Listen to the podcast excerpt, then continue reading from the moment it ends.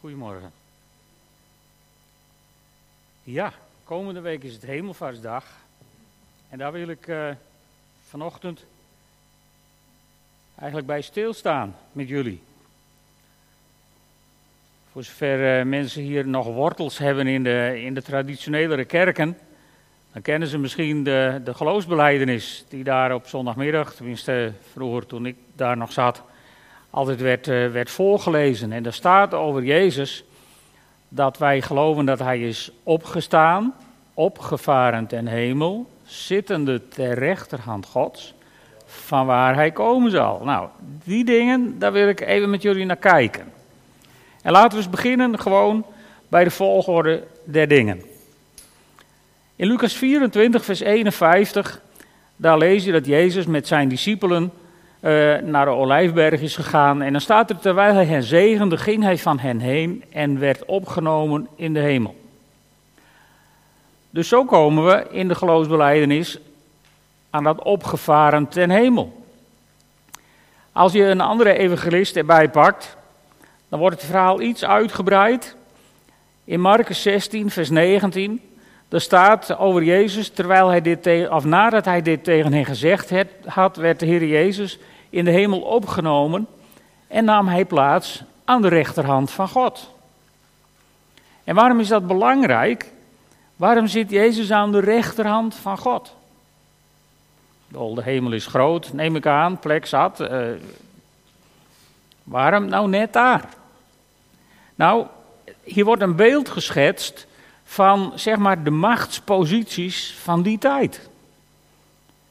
Als je in Rome op de troon van de keizer zat, dan was je de baas.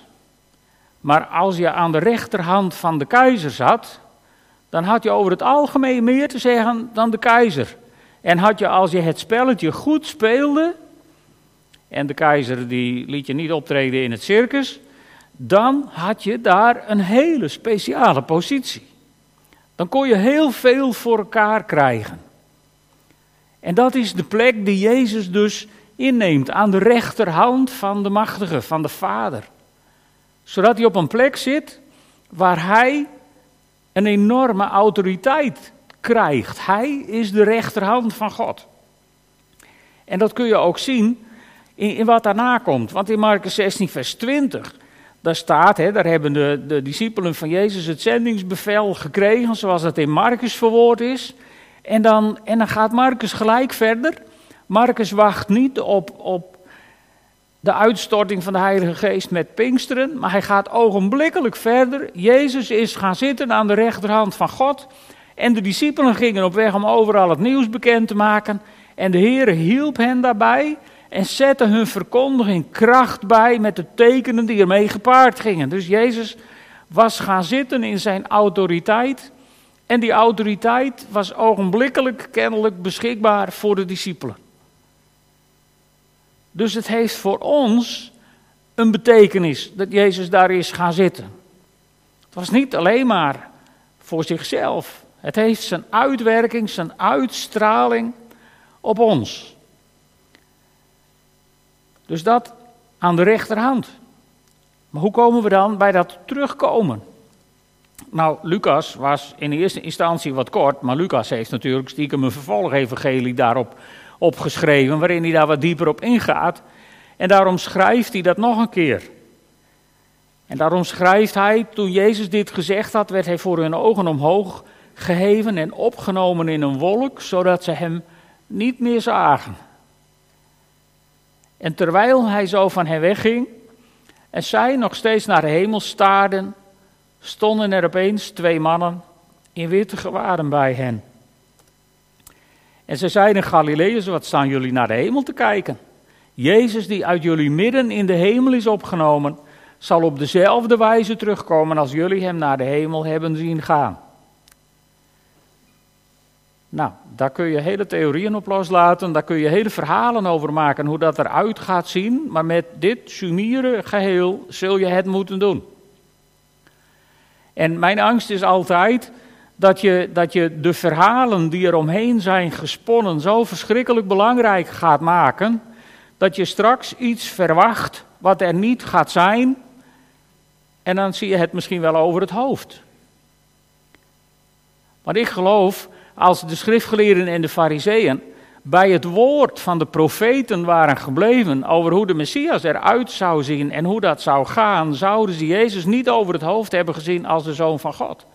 Maar hij voldeed niet aan de verhalen die eromheen waren gebouwd. Dus daar moeten we voor oppassen, voor al te wilde verhalen eromheen. Blijf bij het woord. Kijk wat er staat en, en ga zeker de strijd niet aan om de dingen die we er in de kerk, in onze theologieën en tradities omheen hebben gemaakt. Want ze zijn het niet waard. Maar Jezus zal terugkomen op de wolken. En dat heeft hij ook zelf gezegd. Op een gegeven moment werd Jezus gevraagd over het eind van de tijden. En dan geeft Jezus een heel relaas. En dan zegt hij in Matthäus 24, vers 30. Dan zal aan de hemel het teken zichtbaar worden dat de komst van de mensenzoon aankondigt.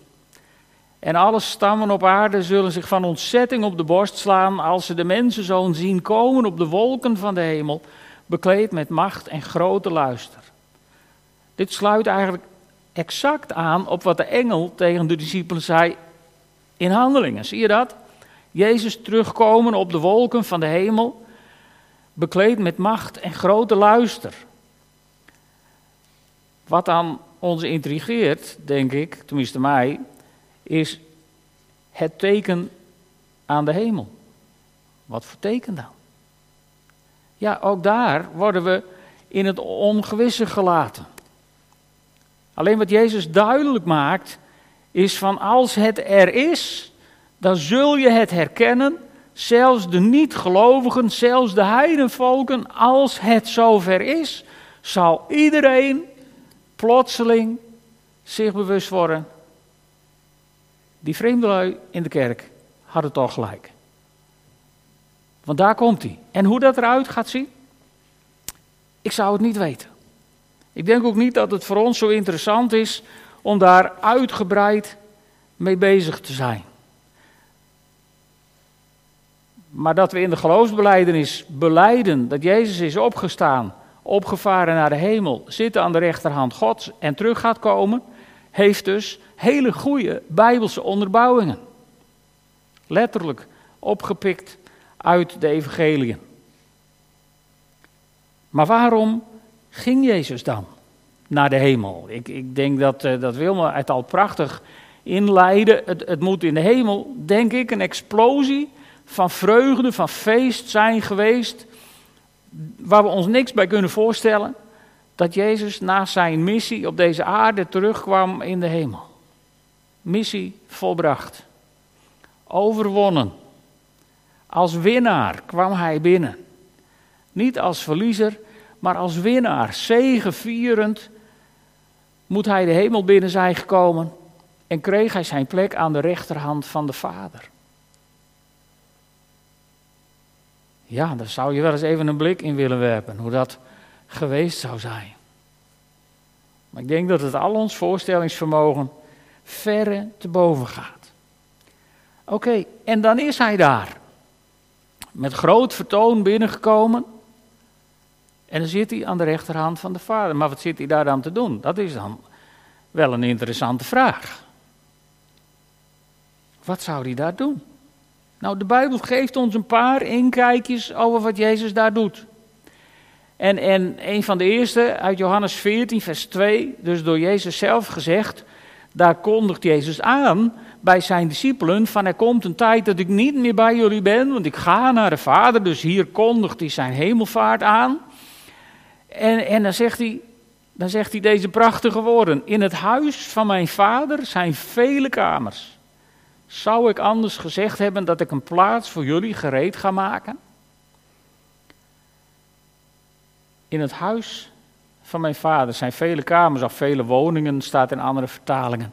En Jezus zegt: Ik ga daar naartoe om voor jou een plekje klaar te maken.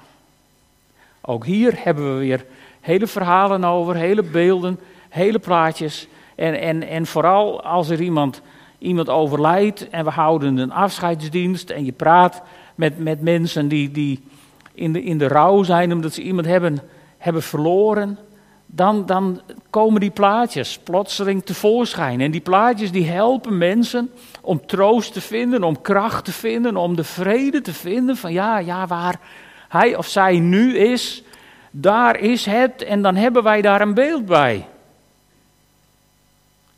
Maar om eerlijk te zijn, ook dat hebben we voor een groot gedeelte allemaal bedacht. Want de Bijbel zegt niet zoveel over hoe die woning eruit ziet. Is het een appartementje? Is het een woning met een tuintje? Is het twee onder één kap? Is het... De Bijbel laat ons redelijk in het ongewisse.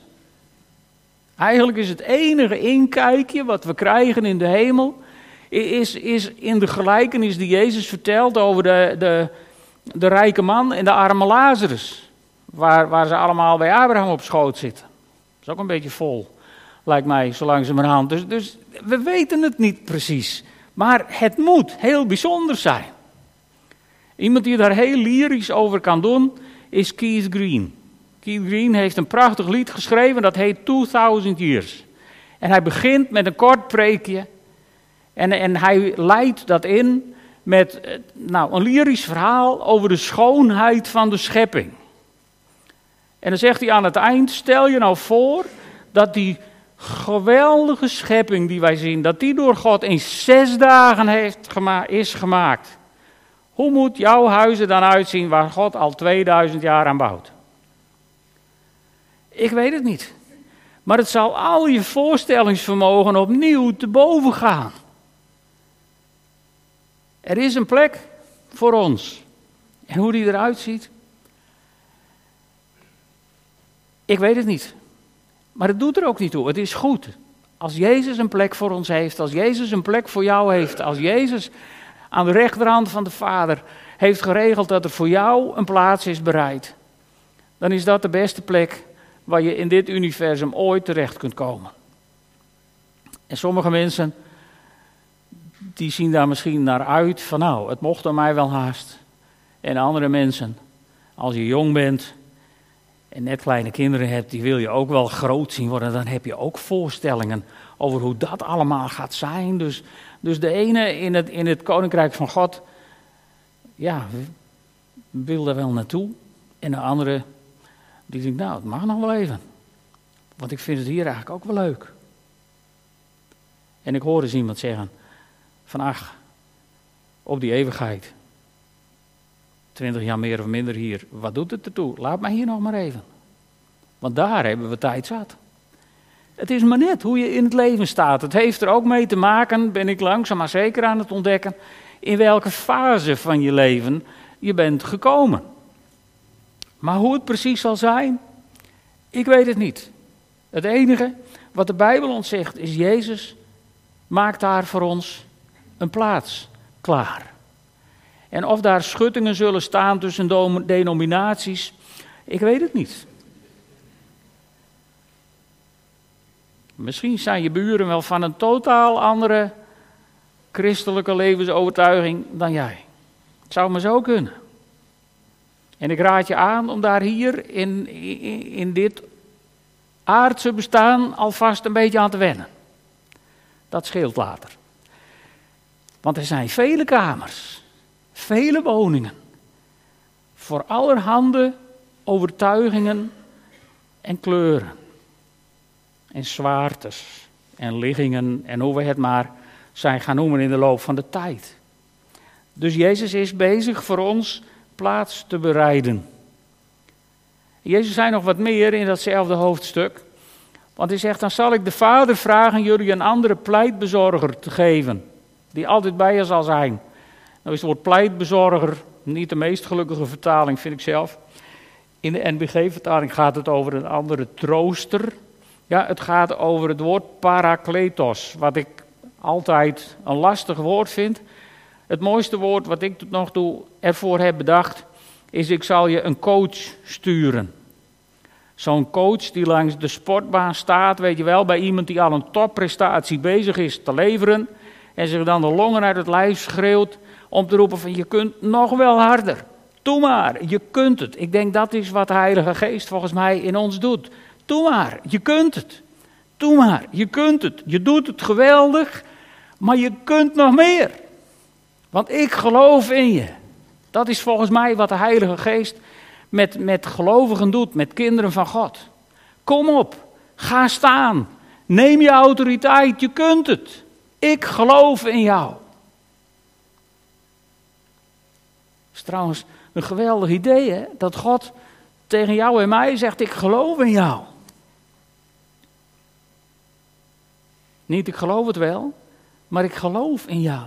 God gelooft in jou. Op de plek waar hij je gezet heeft, waar je nu bent. En op alle plekken waar je in de toekomst misschien onder zijn hand mag komen. Hij gelooft in jou. Hij ziet je zitten. En daarom stuurt hij jou die coach, die, die, die, die trooster, die pleitbezorger, die altijd bij je zal zijn. En dat is de geest van de waarheid, de heilige geest van God. En dan zegt Jezus, de wereld kan hem niet ontvangen, want ze ziet hem niet en kent hem niet, maar jullie kennen hem wel, want hij woont in jullie en hij zal in jullie blijven. Hij woont in jullie. Hoe moet je dat toetsen? Ja, daar hebben we ook van alles voor bedacht. Moeten we niet meer gaan doen. Paulus die geeft één hele simpele toets aan. Hij zegt: Niemand kan zeggen: Jezus is Heer dan door de Heilige Geest. Dus als je, als je in alle oprechtheid kunt zeggen: Jezus is Heer. En dat gaan we niet in het openbare toetsen, voor het geval iemand zich nu zit voor te bereiden. Maar dat, ga nou straks vanmiddag thuis voor de spiegel staan, kijk jezelf diep in de ogen en wees even heel eerlijk tegen jezelf. Kun je dan zeggen, Jezus is Heer? We hebben in een van die liederen iets gezongen over dat we ons overgeven. Ik geef mij over. Kon je dat met een heel oprecht hart meezingen? Of kreeg je zo'n knoop in je keel? Weet je, als je dat mee kunt zingen, als je kunt zeggen, ja, in mijn leven, Jezus is Heer, ik geef mijzelf aan u over, dan woont de Heilige Geest in je. Want anders kun je dat helemaal niet zeggen. Dus de Heilige Geest woont in meer mensen dan sommigen op het evangelische erf misschien wel eens hebben gedacht. Ook daar hebben we onze beelden bij gemaakt. Ook daar hebben we onze verhalen omheen gesponnen. En, en eigenlijk gaat het me erom dat we zoveel mogelijk van die verhalen erkennen als verhalen. Je hoeft ze niet weg te gooien en je hoeft ze niet af te schaffen, maar als we ze erkennen als verhalen, dan komen we bij, eigenlijk bij de kale waarheid, waar het echt om gaat. En die mag je opleuken met al die verhalen. Dus Jezus ging naar de hemel om ons de Heilige Geest te sturen. En dan is er nog een derde, en die is van Paulus. Paulus die schrijft in Romeinen 8, vers 34 over ons, hè? Wie zal hen veroordelen? En dat zei hij in een tijd waarin christenen het zwaar hadden. Ze werden vervolgd, ze werden veroordeeld, ze werden vermoord. Maar dan zegt Paulus, en wie zal hen veroordelen? Christus Jezus, die gestorven is, meer nog, die is opgewekt en aan de rechterhand van God zit. Al kende die de geloofsbeleidenis die aan de rechterhand van God zit, pleit voor ons. Hoe vind je die gedachte? Jezus Christus zit aan de rechterhand van God en die pleit voor ons. Niet als collectief, maar op individueel niveau. Hij pleit voor jou. En, en, en ik heb daar eens over nagedacht, hoe, hoe zou dat dan gaan? Hè? Nou, ik denk niet dat Jezus naast de vader zit en op het moment dat je je, je, je, je man of je vrouw uitscheldt voor alles wat mooi en lelijk is, omdat je het ergens niet over eens bent, dat Jezus tegen de vader zegt, nou, het hindert niet hoor. Het hindert niet, laat maar zitten. En ik geloof ook niet dat Jezus zegt, nou, zand erover. Als we er niet naar kijken, is het er niet. Want zo is God niet. God kijkt daarnaar en hij ziet het. Dat is voor ons goed om ons dat bewust te zijn, want dan ga je misschien sowieso daar een beetje rekening mee houden. Maar, maar hoe zou het dan gaan? Dat pleiten voor ons. Ik geloof ook niet dat Jezus, als wij een keer zwaar de fout in gaan, dat Jezus tegen de vader zegt, ja, eigenlijk kan hij er niks aan doen. Hij heeft een slechte jeugd gehad en hij is gepest op school. En hij, heer, Dat geloof ik niet. Ik geloof dat Jezus aan de rechterhand van de Vader, als de Vader zich opwindt over wat er op deze wereld gebeurt, dat Jezus tegen de Vader zegt: Weet u nog, 2000 jaar geleden, op die heuvel daar ginds, stond een ruwhouten kruis. En dan denk ik, dan denk ik dat de Vader gewoon emotioneel wordt en bewogen wordt. En zich realiseert, ja, je hebt gelijk. Je hebt gelijk. Alle straf die ik zou moeten geven, mijn zoon die heb je gedragen. En ik denk dat Jezus elke keer opnieuw, als de Vader het recht zou hebben om vuur uit de hemel te sturen om ons te straffen, dat Jezus zijn Vader even aanstoten. Weet je nog, op die heuvel daar ginds. En dan weet de Vader het. En dan, dan komen we weg met wat we gedaan hebben. Uit zijn genade. Dat is iets anders dan zandrover. Dat betekent dat de prijs is betaald. En dat de genade van God eigenlijk bijna onuitputtelijk toegankelijk is voor zijn kinderen. En daarom zit Jezus aan de rechterhand van de Vader. Om hem elke keer weer daaraan te herinneren. Weet u nog? Zie, mijn handen. Ik heb gebloed. Ik heb betaald. En deze is voor mij. Daarom is het zo belangrijk om in Christus te zijn. Om, om, om eigendom van Jezus Christus te zijn, zodat Hij over jou kan zeggen: Deze is van mij. En daarvoor heb ik betaald. En ik denk dat Jezus ook pleit voor al die mensen op deze aarde die niet van Jezus Christus zijn, omdat ze Hem niet kennen, omdat ze Hem niet hebben aanvaard als hun verlosser. Maar dat Jezus elke keer zegt, geef ze nog even tijd. Geef ze nog even tijd, want mijn kerk op deze wereld, die heb ik opgeroepen om te vertellen van mij, om te getuigen van mij, om, om mij te laten zien op deze wereld. Geef ze nog even tijd. Ik denk dat Jezus is van de eindeloze kansen. Eindeloos. Zolang het maar gaat. Ook daar zouden we best wat van kunnen leren. Van die eindeloze genade. Geef ze even tijd. Geef ze even tijd. Laat God zijn werk doen. Laat die Heilige Geest, laat die trooster zijn werk eens even doen. Laat hem maar even gaan. En zo zit Jezus daar en hij pleit voor ons. Maar wat heeft dat dan voor gevolgen? Ik wil wat een langer stuk met jullie lezen uit Efeziërs 1. Efeziërs 1, een gemeente door Paulus gesticht. Een gemeente waar het, eh, net zoals in alle gemeentes, lang niet allemaal op rolletjes liep. En niet allemaal koek en ei was. En Paulus die moet ook de nodige dingen corrigeren. Maar hij schrijft ook zoiets geweldigs aan deze gemeente. En, en de tekst die ik gebruik is uit de herziene statenvertaling. Ik begin bij vers 15. En dan schrijft Paulus aan die gemeente. Daarom, omdat ook ik gehoord heb van het geloof in de Heer Jezus onder u en van de liefde voor alle heiligen. Houd ik niet op voor u te danken als ik in mijn gebeden aan u denk. Opdat de God van onze Heer Jezus Christus, de Vader van de heerlijkheid, u de geest van wijsheid en van openbaring geeft in het kennen van Hem. Namelijk verlicht de ogen van uw verstand om te weten wat de hoop van Zijn roeping is en wat de rijkdom is van de heerlijkheid van Zijn erfenis in de heiligen. En wat de alles overtreffende grootheid van Zijn kracht is aan ons die geloven, overeenkomstig de werking van de sterkte van Zijn macht, die Hij gewerkt heeft in Christus toen Hij Hem uit de doden opwekte en aan zijn rechterhand zetten in de hemelse gewesten. Ver boven alle overheid en macht en kracht en heerschappij en elke naam die genoemd wordt, niet alleen in deze wereld, maar ook in de komende. En hij heeft alle dingen aan zijn voeten onderworpen en heeft hem als hoofd over alle dingen gegeven aan de gemeente die zijn lichaam is. En de vervulling van hem die alles in allen vervult. Zo'n verschrikkelijk mooi Bijbelgedeelte. Allereerst al dat Paulus roemt om hun geloof in de Heer Jezus, maar ook om de liefde voor alle heiligen. Belangrijke onderdelen als je gemeente bent. En dan dankt Paulus hen, omdat hij telkens voor hen bidt.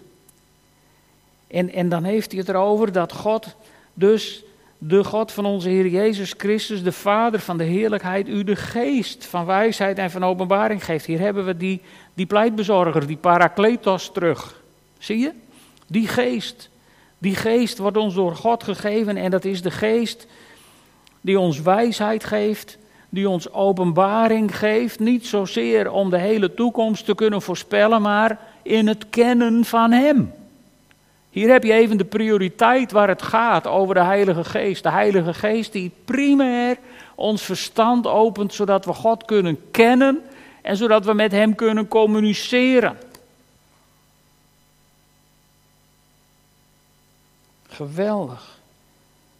En dan heeft hij het over verlichte ogen van ons verstand om te weten wat de hoop van zijn roeping is, de roeping van Jezus. En dan gaat het voor ons vooral om die hoop die we daaruit putten. Hoe leef jij? Hoe leeft u? Zie je uit van nou, als Jezus gauw terugkomt, dan kunnen we aan dit tranendal hier een eind maken? Of, of leef je nog in hoop? Weet je, hoop kan soms ernstig beschaamd worden. Soms kun je heel erg teleurgesteld worden. Er kunnen mensen in je omgeving ziek worden. En je bidt met alles wat je kunt bedenken. En iemand wordt niet beter. Wat je dan gaat merken, is dat de kracht van God er wel is. Soms kun je in financiële situaties terechtkomen en, en je bidt tot je een ons weegt, maar je komt er niet uit. En toch ga je dan in de loop van de rit ontdekken dat er krachten in je vrijkomen, waardoor je kunt leven met de situatie waarin je bent terechtgekomen. Misschien is je op een andere manier verschrikkelijk onrecht aangedaan en strijd je er tegen en bid je God om een oplossing. Maar gaandeweg het proces ontdek je ook als God geen oplossing geeft, dat er krachten in je vrijkomen, waarvan je denkt, als je heel eerlijk bent bij jezelf, waar haal ik het vandaan? Nou, daar vandaan. Zo simpel is het. God lost niet al je problemen op. God, God maakt geen eind aan alle ellende die er op deze wereld is. Maar God geeft zijn kinderen een boven het verstand uitgaande kracht om verder te gaan in dit leven. En om op te vallen door de manier waarop je ermee om kunt gaan. En dat is geen verdienste. Dat is genade zodat je leeft in de hoop. En dat je weet wat de rijkdom is van de heerlijkheid van zijn erfenis in de heiligen. En dan komt in vers 19 dat prachtige woord in de herziene statenvertaling, de alles overtreffende grootheid van zijn kracht. Daar moet je even goed over nadenken. Paulus heeft het hier, dat legt hij in het volgende vers uit. Dat is de kracht waarmee Jezus Christus opstond uit de dood. De alles overtreffende kracht. En, en ik zou zo graag een christen omzien van mensen die geloven dat wat in hen is, de alles overtreffende kracht is van God waarmee hij zijn zoon opwekte uit de dood. Want dan is er in dit universum niks om bang voor te zijn. Als de kracht in jou werkelijk alles overtreft wat jou kan overkomen. Alles overtreft wat jij kunt tegenkomen. Of het nou fysiek is, of mensen die tegen je zijn, of demonen die tegen je in het geweer komen. In jou en in mij is de alles overtreffende kracht. Dus wie gaat er dan winnen? Je kent op mijn stomme verbazing christenen die daar soms aan twijfelen. En dan denk ik, lees nou dit vers even en geloof even, leer het ene woord uit je hoofd. De alles overtreffende kracht is in jou en in mij. En dan zegt hij in vers 21, door die kracht zijn wij ver boven alle overheid en macht en kracht en heerschappij en elke naam die genoemd wordt, niet alleen in deze wereld, maar ook in de komende, daar zijn we ver boven. Dus kind van God, je hoort je niet neer te geven onder de druk van welke kracht of macht of, of autoriteit ook.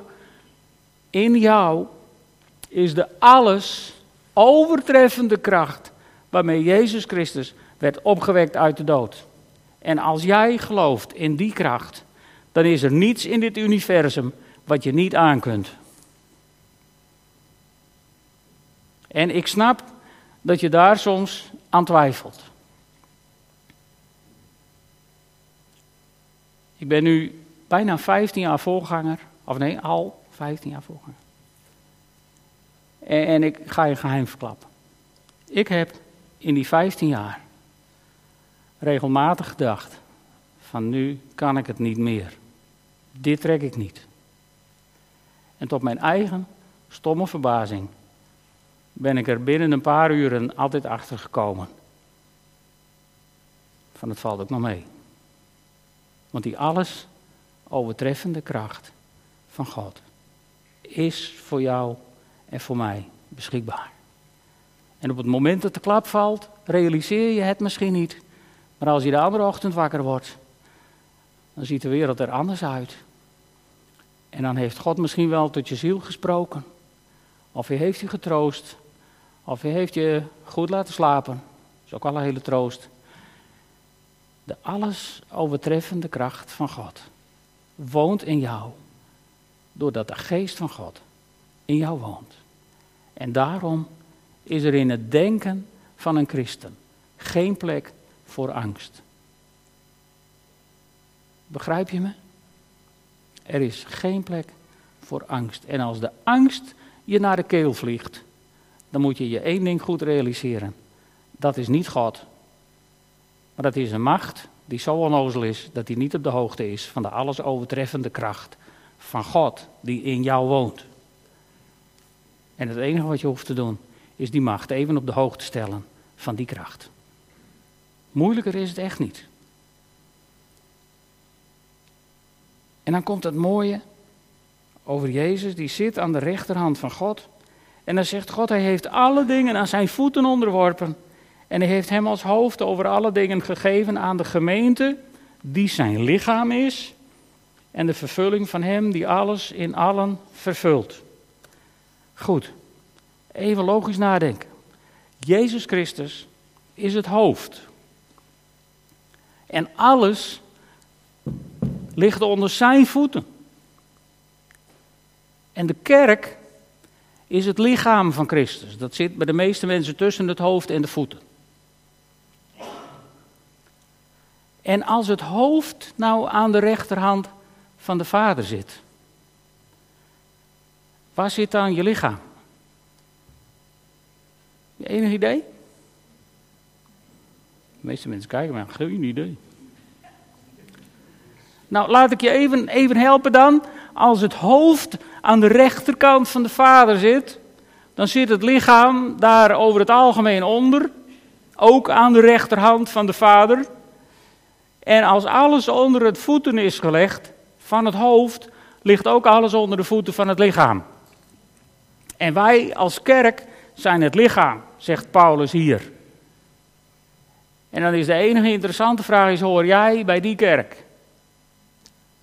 Is Jezus Christus jouw Heer en Meester? En hoor je daarbij? Dan is dit de conclusie van deze ochtend. Dan ben jij de rechterhand van God op deze wereld. Gefeliciteerd.